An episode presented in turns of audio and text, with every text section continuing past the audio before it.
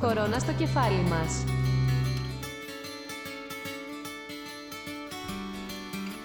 Χαίρετε κυρίες και κύριοι, εδώ είμαστε λοιπόν, κορώνα στο κεφάλι μας, homoscience.gr για να δούμε τα νέα δεδομένα που αφορούν στον κορονοϊό. Αυτή την παγκόσμια μάστιγα που μας ανησυχεί, έστω και αν να μαθαίνουμε ότι τελικά τα μέτρα σιγά σιγά υπάρχουν σκέψεις να αρχίσουν να χαλαρώνουν. Δεν ξέρω αν πάμε καλά ή δεν πάμε καλά. Όλα αυτά θα τα δούμε με τον σημερινό μας καλεσμένο. Να πω ότι υπάρχουν και κάποιες ευχάριστες έτσι ανακοινώσεις από πλευράς Ευρώπης για εμβόλια. Στη τηλεφωνική μας γραμμή, μαζί μας δηλαδή, έχουμε σήμερα τον κύριο Γκίκα Μαγιορκίνη, που είναι μέλος της ομάδας εμπειρογνωμόνων του Υπουργείου Υγείας. Είναι καθηγητής επιδημιολογίας στο Πανεπιστήμιο Αθηνών και μπορεί να μας δώσει απαντήσεις σε βασικά μας ερωτήματα όπως είπα πριν για τον κορονοϊό, ερωτήματα που δεν μπορούν να απαντηθούν σε, στο μικρό χρονικό διάστημα που συνήθως διαθέτουν τα δελτία ειδήσεων και οι εκπομπές αυτού του τύπου, οι σύντομες δηλαδή ζωντανή σύνδεσης. Κύριε Μαγιορκίνη καλησπέρα σας. Καλησπέρα σας. Πιστεύω ότι αυτά που ακούσαμε πριν από λίγα δευτερόλεπτα από τον κύριο Τσιόδρα είναι πάρα πολύ ευχάριστα. Ε, αυτά που ακούμε τις τελευταίες δύο-τρεις μέρες είναι ιδιαίτερα ευχάριστα. Ο αριθμός των κρουσμάτων έχει πέσει κάτω από 10 σταθερά, φαίνεται. Ελπίζουμε να παραμείνει έτσι. Τα περισσότερα φαντάζομαι ότι είναι μη ορφανά, δηλαδή είναι επαφές γνωστών κρουσμάτων. Α, σε αυτή την ε, φάση λοιπόν περιμένουμε, εγώ θα πρόβλεπα ότι θα περάσουμε και σε μηδενισμό ε, μέσα στο Μάιο, το οποίο σημαίνει ότι θα έχουμε μια ένα πλήρη έλεγχο της επιδημίας. Αυτό σημαίνει πολλά πράγματα τα οποία εννοείται ότι θα σχετιστούν και με την άρση των μέτρων. Θα πάμε στην άρση των μέτρων λίγο αργότερα κατά τη διάρκεια της συζήτησής μας, αλλά θα ήθελα να ξεκινήσουμε από αυτή την εξέλιξη με τις προσπάθειες για τα εμβόλια, κύριε Μαγιορκίνη. Ε, όλες οι προσπάθειες οι οποίες περνάνε σε κλινικές μελέτες είναι σοβαρές. Ε, δεν θεωρώ ότι υπάρχει κάποια η οποία δεν είναι σοβαρή.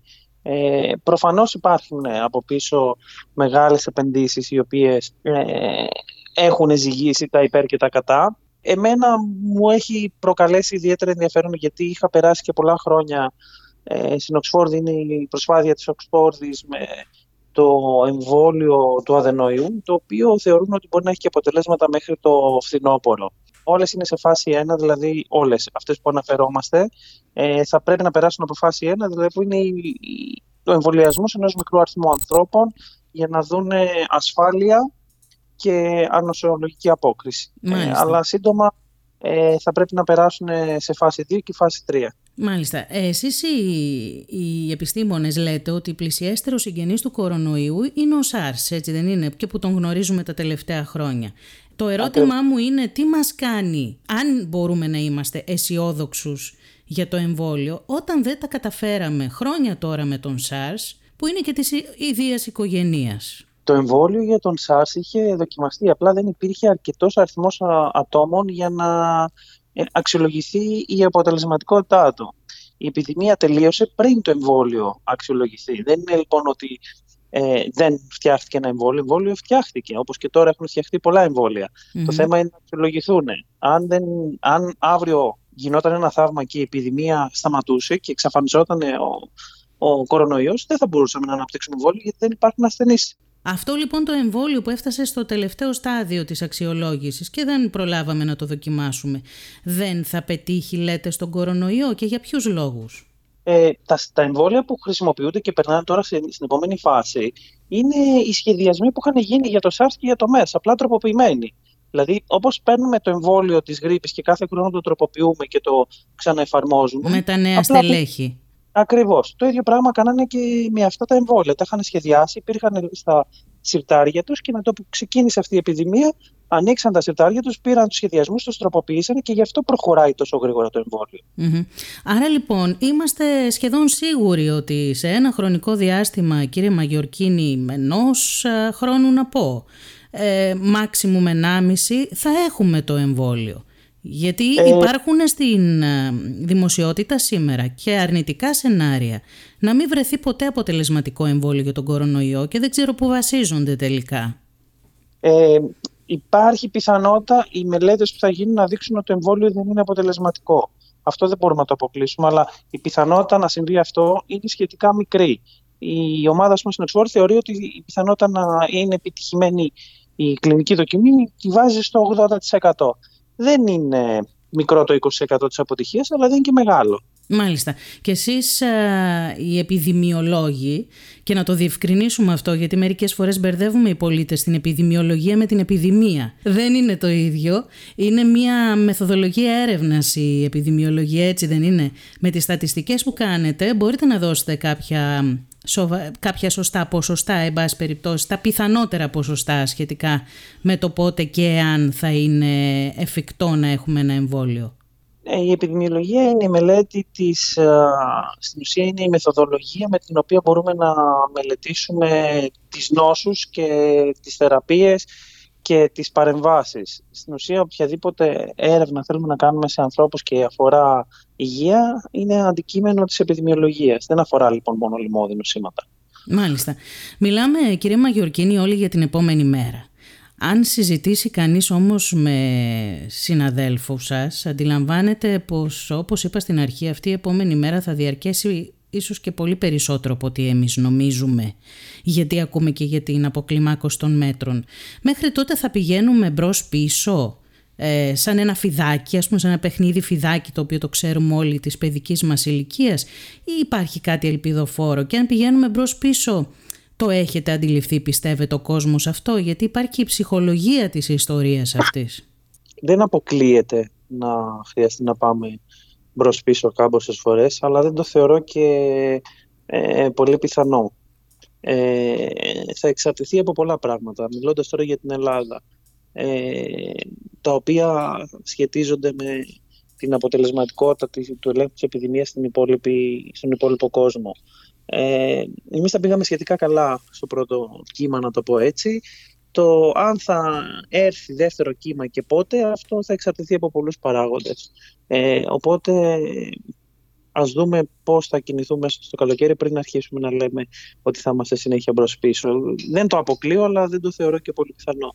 Πάντως διάβαζα σήμερα ότι ένας Γερμανός ε, συνάδελφός σας έλεγε ότι θα είναι μεγάλο λάθος να βγει ο κόσμος ε, στις διακοπές, να κάνει διακοπές το καλοκαίρι που μας έρχεται, γιατί αυτό αυτομάτως θα οδηγήσει σε χιλιάδες νέα κρούσματα και θανάτους. Αυτό θα εξαρτηθεί. Τώρα μιλάμε για τη Γερμανία. Εντάξει, η Γερμανία έχει αρκετά ε, εκτεταμένη επιδημία. Τώρα για την Ελλάδα δεν γνωρίζουμε πόσο μεγάλη είναι η έκταση, αλλά θεωρούμε ότι είναι αρκετά χαμηλότερα από ό,τι ας πούμε στη Γερμανία και ίσως είναι και πιο ελεγχόμενοι γιατί είμαστε και μικρότερη χώρα, είμαστε και αρκετά κατακαιρματισμένοι, δεν έχουμε τόσο μεγάλες πυκνότητες στις μεγάλες πόλεις, είναι πιο ελεγχόμενη η κατάσταση στην Ελλάδα, mm όπως και να το κάνουμε. Μάλιστα. Ένα άλλο μεγάλο θέμα είναι η ανοσία. Πόσο διαρκεί τελικά η ανοσία του κάθε ανθρώπου στο συγκεκριμένο ιό, πόσους κύκλους θα μπορεί να κάνει ο ιός σε κάθε άνθρωπο, Μιλάμε ήδη για τρία στελέχη όπως μας είπαν οι επιστήμονες. Μπορεί ένα άτομο να επαναμολυνθεί από τον κορονοϊό; Ε, οι μελέτες που ασχολούνται με αυτό δεν έχουν προς το παρόν καταλήξει στο κατά πόσο γίνεται επαναμόλυνση. Γνωρίζουμε ότι σε ένα μικρό ποσοστό γίνεται ε, αυτό που λέμε η αναζωπήρωση αλλά η παναμόλυνση είναι κάτι το οποίο αυτή τη στιγμή είναι πολύ δύσκολο να το εκτιμήσουμε. Ε, το πόσο ούτε το πόσο θα διαρκεί η ανοσία και αν θα υπάρχει ανοσία. Το λογικό σενάριο είναι ότι θα υπάρχει ανοσία και ότι θα διαρκεί για τουλάχιστον ένα χρονικό διάστημα, της τάξης ένα-δύο χρόνια. Αλλά αυτό είναι προβλέψεις από άλλα δεν έχουμε δηλαδή περίπτωση επαναμόλυνσης εδώ στην Ελλάδα, δηλαδή καταγεγραμμένου κρούσματος ε, που φυσικά ε, επέζησε αυτής της περιπέτειας, βγήκε έξω και επανήλθε με νέα μόλυνση. Δεν έχουμε τέτοια περίπτωση. Όχι, από όσο γνωρίζω όχι.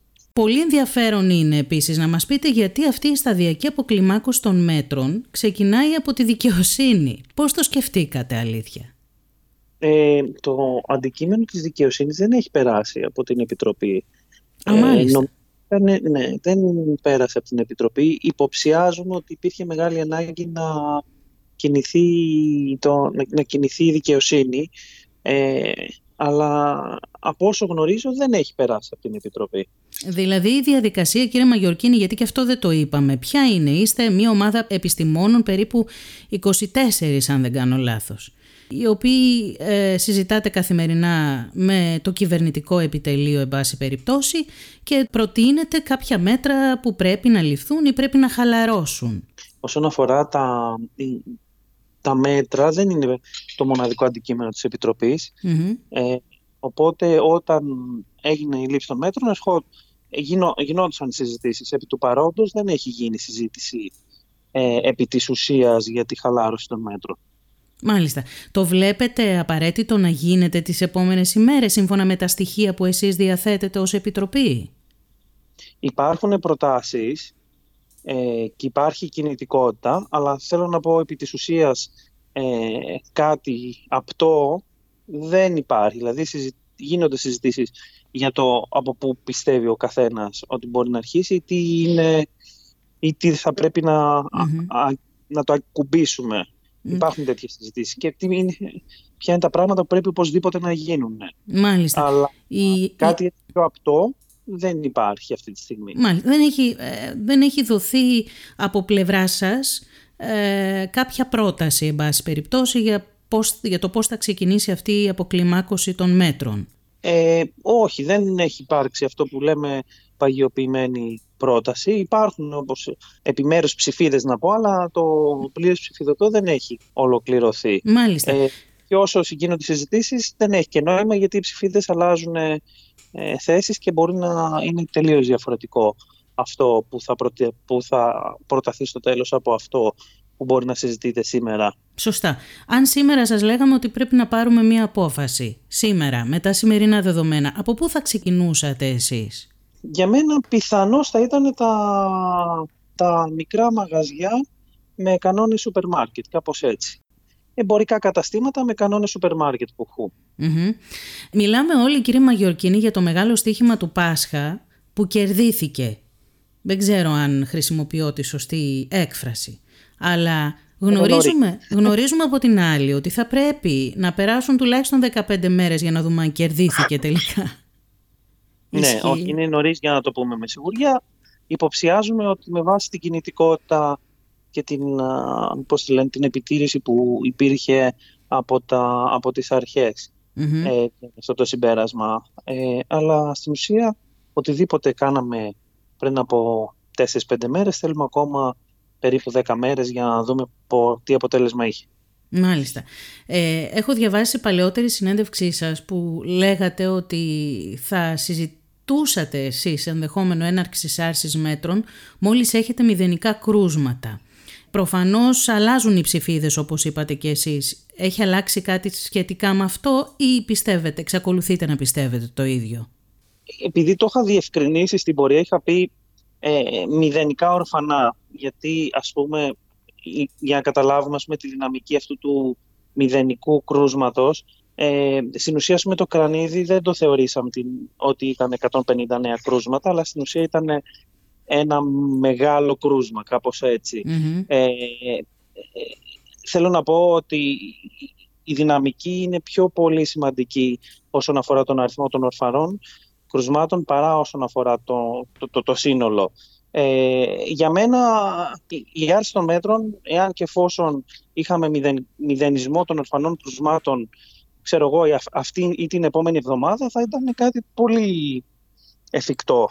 Ε, από τη στιγμή όμως που δεν θα δούμε ή μπορεί να μην δούμε μηδενισμό αυτών των κρουσμάτων, θα πρέπει η οικονομία να ε, κινηθεί. Δεν έχουμε κάποια εναλλακτική λύση. Είναι και το μεγάλο πρόβλημα που υπάρχει και τρέχει από την άλλη πλευρά, γιατί υπάρχουν χιλιάδες άνθρωποι που δεν είναι συνταξιούχοι, θα πρέπει να δουλέψουν. Είναι μεγάλο το πρόβλημα που αντιμετωπίζει η κυβέρνηση αυτή τη στιγμή, το αντιλαμβανόμαστε όλοι και γι' αυτό μιλάμε για τον μπρος πίσω. Δηλαδή φαντάζομαι και εσείς με αυτή τη λογική κινήση θα αφήνουμε λίγο λάσκα το σκηνή, το είπε και ο κύριος Τσιόδρας, το μαζεύουμε αν χρειαστεί κλπ.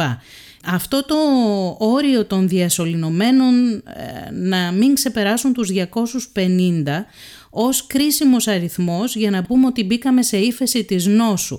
Πώς προκύπτει; Αυτό το είχα πει πιο παλιά, έτσι. Το έχει πει και ο κύριος Τσιόδρας ε, πριν από δύο μέρες. Υποψιάζουμε ότι αν αφήσουμε λάσκα το σκηνή και δούμε να αυξάνεται ο αριθμός των διασωληνωμένων ότι το 250 είναι ένα κρίσιμο Ε, γιατί έτσι κι αλλιώς αυτή τη στιγμή είμαστε σε πτωτική τάση.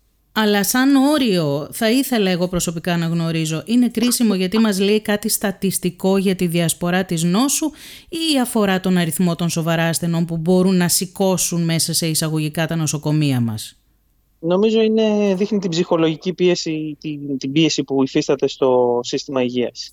Μάλιστα, αντιλαμβανόμαστε κύριε Μαγιορκίνη ότι σε βάθος χρόνου όλοι θα περάσουμε αυτή την ίωση, αν δεν βρεθεί νωρίτερα το εμβόλιο βέβαια.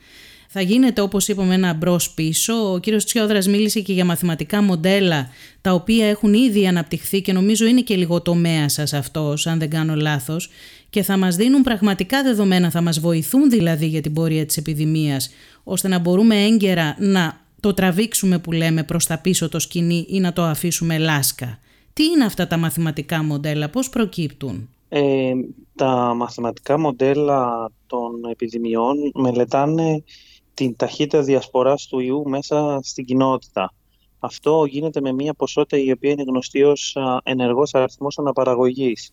Εάν αυτή είναι πάνω από ένα, σημαίνει ότι η επιδημία εξαπλώνεται. Αν είναι κάτω από ένα, σημαίνει ότι η επιδημία Αυτό το ένα είναι ο αριθμός των ατόμων που μολύνει ο κάθε μολυσμένος. Αν ένας μολύνει δύο, τότε η επιδημία, όπως καταλαβαίνετε, εξαπλώνεται. Αν ένας μολύνει έναν, τότε η επιδημία παραμένει Εάν μολύνει λιγότερους, δηλαδή κάποιοι μολύνουν έναν και κάποιοι καθόλου, τότε η επιδημία συρρυκνώνεται. Αυτός είναι ο αριθμός λοιπόν που μας ενδιαφέρει και βλέπουμε κατά πόσο τα μέτρα και η διασπορά του ιού μαζεύεται. Μάλιστα. Ε, θα ήθελα πραγματικά την άποψή σας για το βαθμό αξιοπιστίας των τεστ ανείχνευσης της νόσου. Να ξεκινήσουμε λιγάκι με τα μοριακά τεστ, καθώς αυτά χρησιμοποιούμε στην Ελλάδα κατά μέχρι στιγμής τουλάχιστον και πώς αυτά τα τεστ λειτουργούν, γιατί έχει συμβεί σε αρκετές περιπτώσεις να μην μπορεί να δείξουν τον ιό. Σε ένα μικρό ποσοστό ασθενών, το μοριακό τεστ θα θετικοποιηθεί αργότερα. Αυτό δεν μας κάνει εντύπωση, το ξέραμε από την Κίνα, ε, όπου σε κάποιους ασθενείς χρειαζόντουσαν πολλαπλά μοριακά τεστ για να δείξουν να βγουν θετικά η αξιοπιστία του είναι ιδιαίτερα υψηλή. Ε, χωρίς, σε τέτοιο σημείο, χωρίς θετικό μοριακό τεστ, είναι πολύ δύσκολο να πούμε ότι ένας ασθενής έχει την νόσο. Χωρίς θετικό μοριακό τεστ, είναι πολύ δύσκολο να αποδείξει ότι ο ασθενής νόσησε. Τώρα, τα υπόλοιπα τεστ, τα οποία είναι αντισωμάτων, τα περισσότερα και κάποια αντιγόνων, έχουν πολύ μικρότερη αξιοπιστία και δεν χρησιμοποιούνται στην διάγνωση της νόσου. Παρά μόνο στο να δουν ποιος μολύνθηκε στο παρελθόν κυρίως. Τα αντισωματικά. Τώρα τα αντιγόνα είναι άλλο θέμα. Κύριε Μαγιορκίνη, χθες ο κύριος Τσιόδρας είπε κάτι που εμένα προσωπικά με ανησύχησε.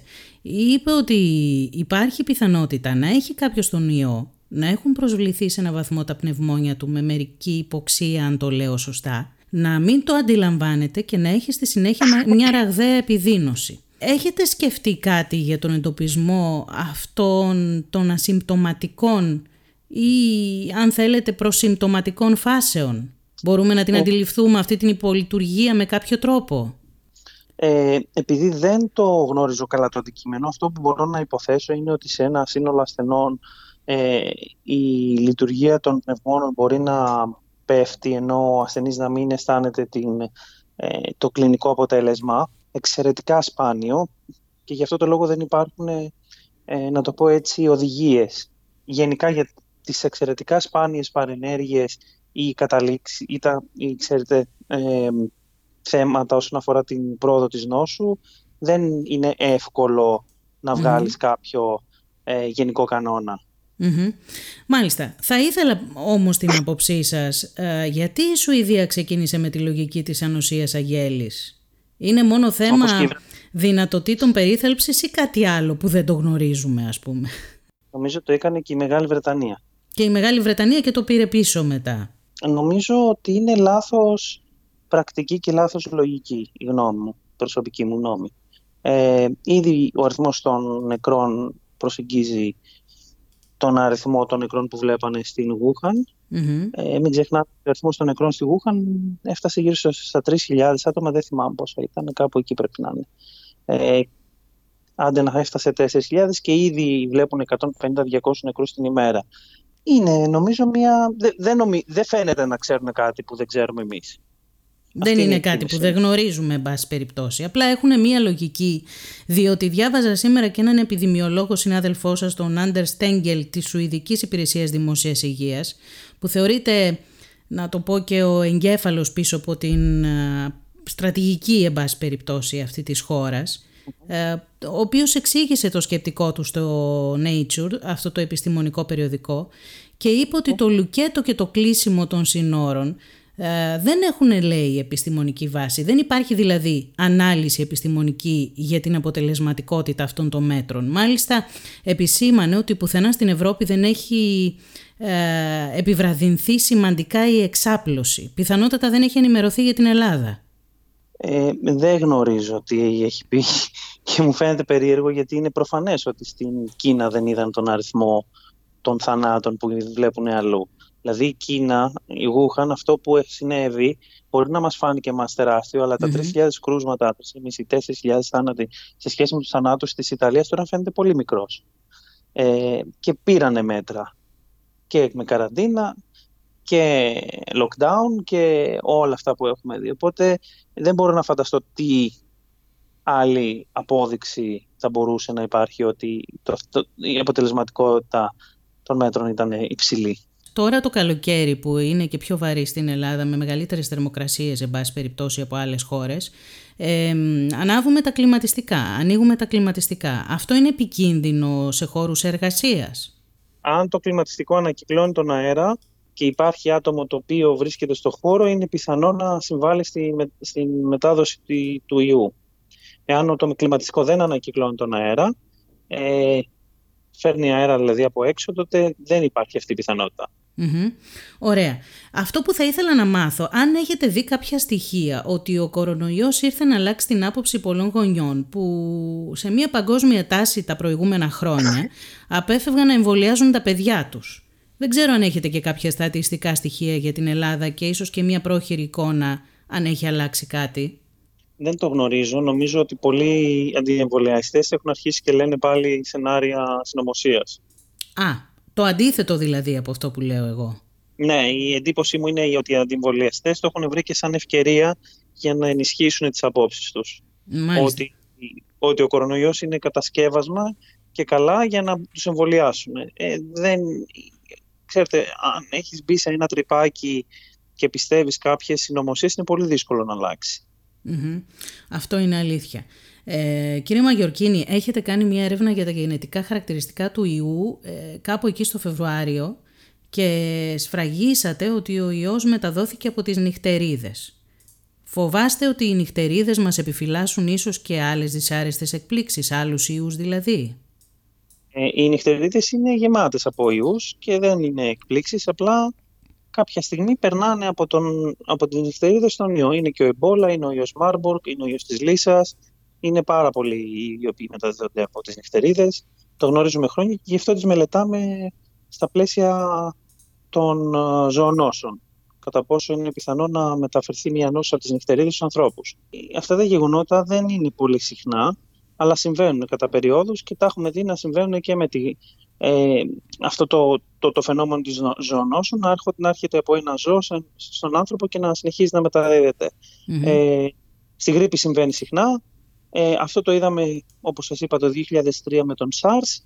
Ε, είδαμε τον MERS μερικά χρόνια αργότερα. Δεν είναι σπάνιο, συμβαίνει. Η πιθανότητα να κάνει πανδημία δεν είναι μεγάλη. Υπάρχει πάντως μια πιθανότητα στην οποία έχει αναφερθεί, μια περιοδικότητα μάλλον, στην οποία έχει αναφερθεί και ο κύριος Τσιόδρας. Ε, κάθε 20 χρόνια, κάθε 30 χρόνια μας επισκέπτεται ένας ανάλογος ιός. Κοιτάξτε, είναι σαν, σαν τους σεισμούς να το σκεφτείτε. Θα γίνει. Απλά δεν ξέρουμε πότε ακριβώς. Είναι, είναι ένα φυσικό φαινόμενο, δεν είναι κάτι τεχνητό, κάτι που δεν έχει συμβεί πολλές φορές, συμβαίνει πάρα πολλές φορές. Ε, σαν λέμε τώρα ότι οι σεισμοί δεν θα ξαναγίνουν. Είναι, είναι τελείως φυσικό το φαινόμενο, απλά δεν μπορούμε να το προβλέψουμε. Μπορούμε να πούμε πού είναι ε, υψηλή, υψηλή επικίνδυνοτητα στην Αφρική, στην Νότια-Ανατολική Ασία, γιατί λέμε και για τους σεισμούς. Πολύ, υπάρχουν κάποια ρήγματα, λέμε. Δεν ξέρουμε όμως πότε το ρήγμα θα δώσει και τι θα δώσει. Ε, έτσι γίνεται λοιπόν και με τις επιδημίες. Είναι φυσικό φαινόμενο, έρχονται, ε, συμβαίνουν επί εκατομμύρια χρόνων. Ε, απλά εμείς ξεχάσαμε ποιες νόσοι ήταν ανάμεσά μας, λόγω των εμβολίων, που ε, ήταν ιδιαίτερα επιτυχημένα μετά το 50. Ξεχάσαμε την ευλογία, ξεχάσαμε την πολιομιελίτιδα, ξεχάσαμε την ηλαρά, ε, που ξαναεπανήλθε λόγω χαμηλού εμβολιασμού. Ε, γενικά ξεχάσαμε πολλές νόσους, οι οποίες όμως είναι, ήταν στην καθημερινότητα του κόσμου ε, και απλά το αυτό το, το, το, το ξεχάσαμε. Μάλιστα. Ε, θα ξανασυμβεί. Mm-hmm. Πότε θα ξανασυμβεί δεν το ξέρουμε. Πρέπει κατά την άποψή σας να ληφθούν κάποια συγκεκριμένα μέτρα σε αυτές τις χώρες όπως είναι η Κίνα ας πούμε που καταναλώνουν ε, διάφορα ε, ναι, νυχτερίδες, τροκτικά, ό,τι προκύψει εν πάση περιπτώσει. Πρέπει να, να, να τεθεί... Η επαφή και η βρώση με άγρια φύση ναι, θέλει προσοχή. Κύριε Μαγιορκίνη, να σας ευχαριστήσω ιδιαιτέρως που ήσασταν σήμερα μαζί μας. Να πω ως είδηση ότι τα περιοριστικά μέτρα ισχύουν κανονικά στο ακέραιο μέχρι τις 27 Απριλίου. Δεν έχει αλλάξει τίποτα και ότι τελικά το σχέδιο για την άρση των μέτρων δεν είναι κάτι σίγουρο, δεν έχει αποφασιστεί ακόμη. Μένει να το δείτε εσείς η αρμόδια επιτροπή ίσως την επόμενη περίοδο. Ας ελπίσουμε ότι θα έχουμε και άλλες μέρες όπου η είδηση θα είναι η βασική ότι στην Ελλάδα δεν υπάρχει κανένας θάνατος στο τελευταίο 24ωρο. Ευχαριστώ πολύ και εγώ για την πρόσκληση και καλή δύναμη και σε εσάς και σε όλο τον κόσμο. Καλή δύναμη ιδιαίτερα σε εσάς που δίνετε μια μεγάλη μάχη και σας ευχαριστούμε. Κυρίες και κύριοι, ήταν ο κύριος Γκίκας Μαγιορκίνης, επίκουρος καθηγητής υγιεινής και επιδημιολογίας ιατρικής ΕΚΠΑ και μέλος της ομάδας εμπειρογνωμόνων του Υπουργείου Υγείας. Να είστε καλά, καλό σας απόγευμα.